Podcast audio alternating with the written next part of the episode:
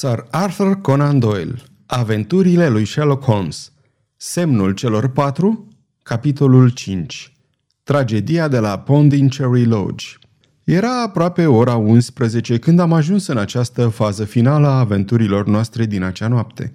Lăsasem în urmă ceața umedă a marelui oraș, iar noaptea era foarte plăcută.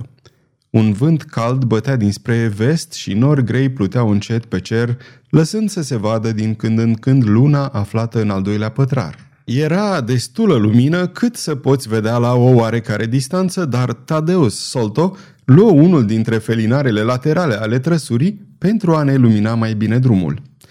Pond in Cherry Lodge era un domeniu bine delimitat, înconjurat de un zid de piatră foarte înalt, cu cioburi de sticlă la limita superioară. Singurul mijloc de acces era o ușă îngustă montată în fier.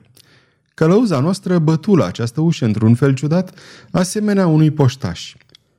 Cine e acolo?" strigă o voce aspră dinăuntru. Sunt eu, McMurdo.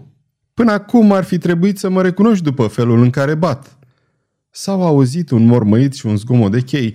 Ușa se deschise cu greutate și un om scund, solid, stătea în cadrul ei, ținând o lanternă în dreptul feței sale, cu ochi strălucitori, neîncrezători.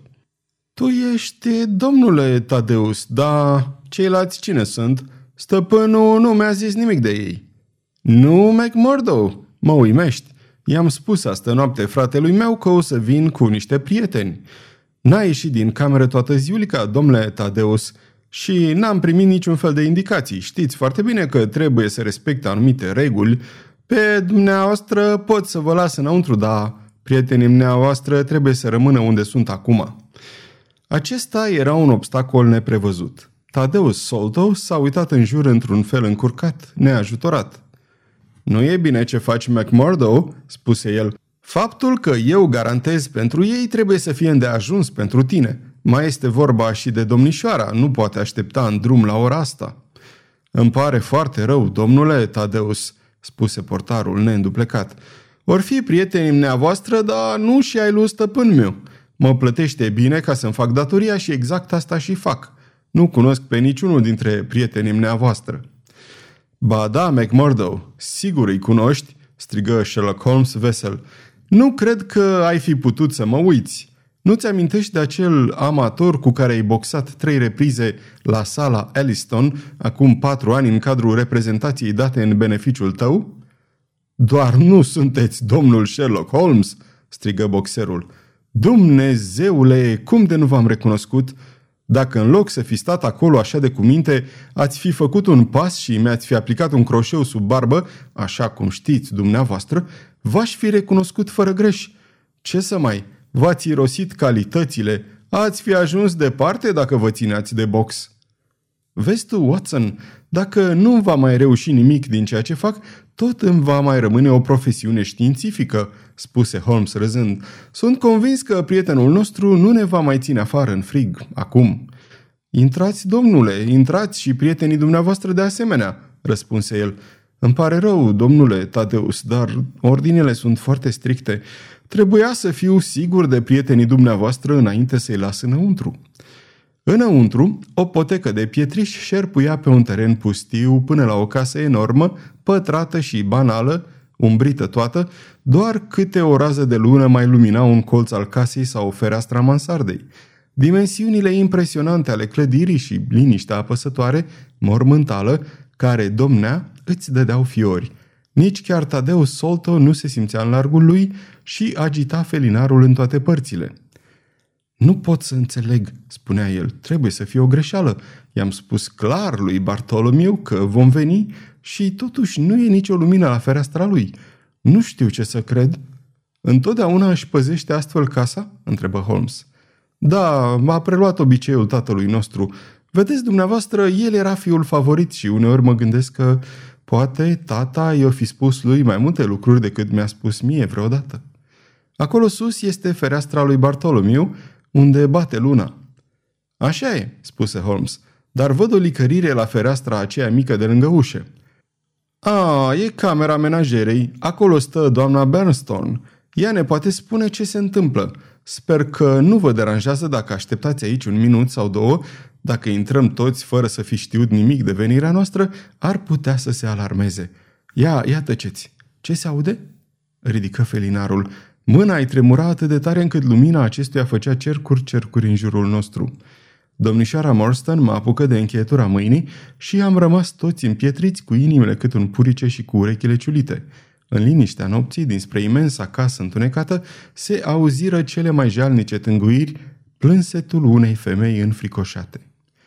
E doamna Berston?" spuse Solto. Este singura femeie din casă. Așteptați aici, vin într-o clipă." Se apropie în grabă de ușă și ciocăni în felul său special. Am putut vedea o femeie înaltă, bătrână, care l-a primit înăuntru, bucurându-se că îl vede.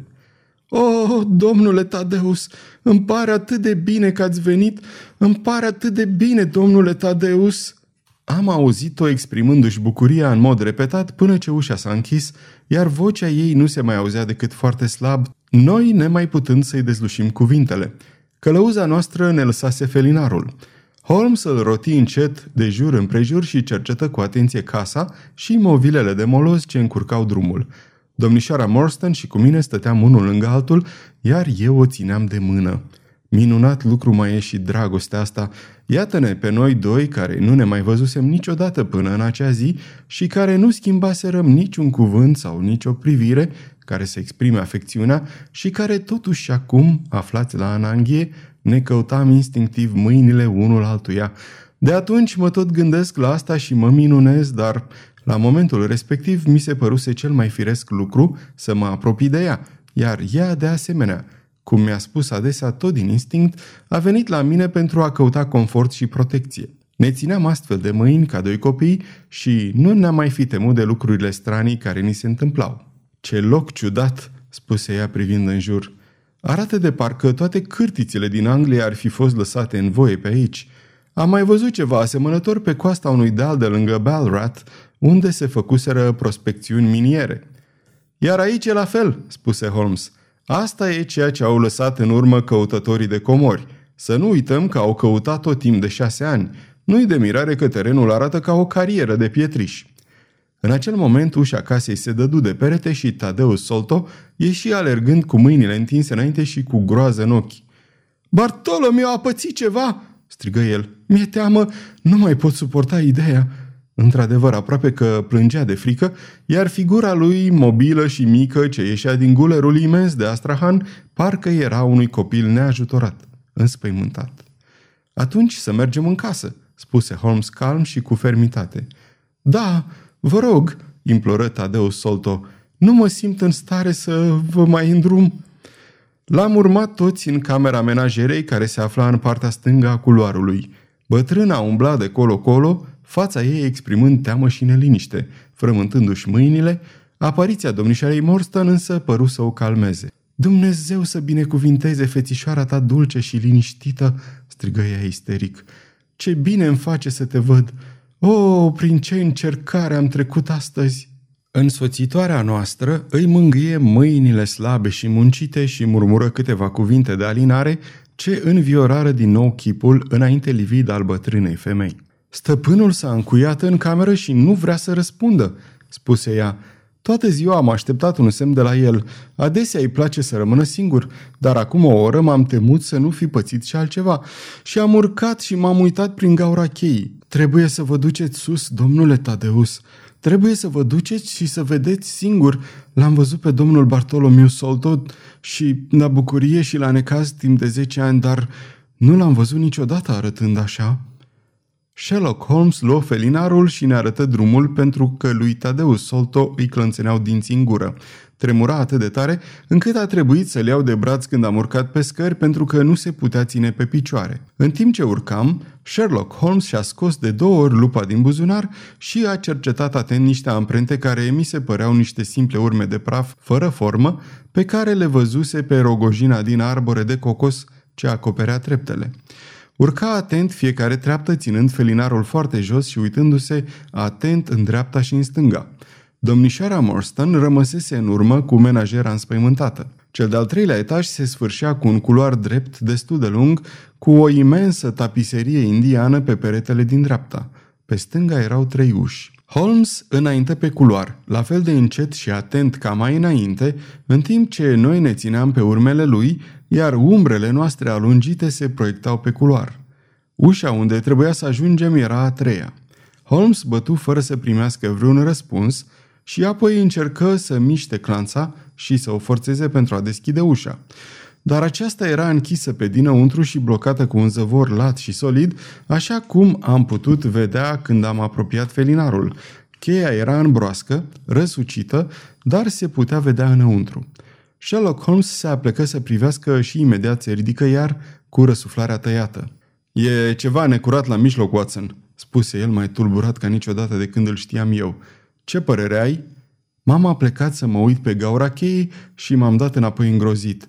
Razele lunii pătrundeau înăuntru și luminau camera într-un mod nedeslușit, schimbător. Acolo, privindu-mă țintă și suspendat în aer, după câte se părea, pentru că în jur era totul umbrit, stătea atârnat un chip ce semăna întocmai cu al însoțitorului nostru, Tadeus. Era același cap mare, lucios, cu același cerc de păr roșu zburlit, cu aceeași paloare a feței, dar trăsăturile înțepeniseră într-un zâmbet groaznic, un rânjet nefiresc ce părea, în camera aceea adâncită în tăcere și luminată de razele lunii, infinit mai șocant decât cea mai mânioasă figură sau cea mai cumplită strâmbătură. Într-atât de mult semăna chipul din cameră cu acela al micuțului nostru prieten, încât m-am întors să văd dacă acela mai era într-adevăr cu noi. Apoi mi-am amintit că ne spusese că el și fratele lui erau gemeni. E îngrozitor, i-am spus lui Holmes. Ce-i de făcut? Trebuie să spargem ușa, răspunse el și, luându-și avânt, lovi cu putere în ușă în dreptul încuietorii. Aceasta scârțâi și trozni, dar nu cedă.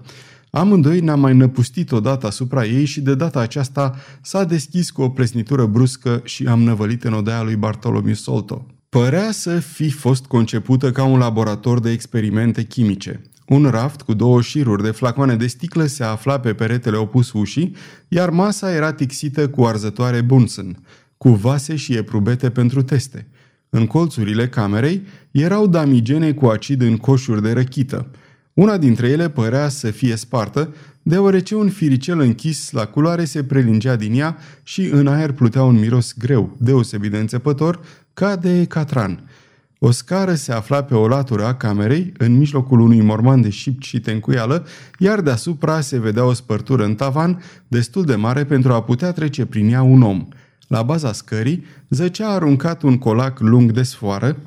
Lângă masă, într-un fotoliu de lemn, stăpânul casei stătea grămadă, cu capul aplecat peste umărul stâng și cu acel rânjet groaznic de neînțeles pe chip. Era țeapăn și rece și era clar că murise de câteva ore bune. Mi se părea că nu numai trăsăturile feței, ci toate membrele erau răsucite și contorsionate în cel mai bizar mod. Lângă mâna lui, pe masă, era așezat un instrument ciudat. Un ciomag maroniu, noduros, având în capăt o piatră, asemenea unui ciocan, legată grosolan cu sfoară. Alături se afla un petic de hârtie pe care erau măzgălite niște cuvinte.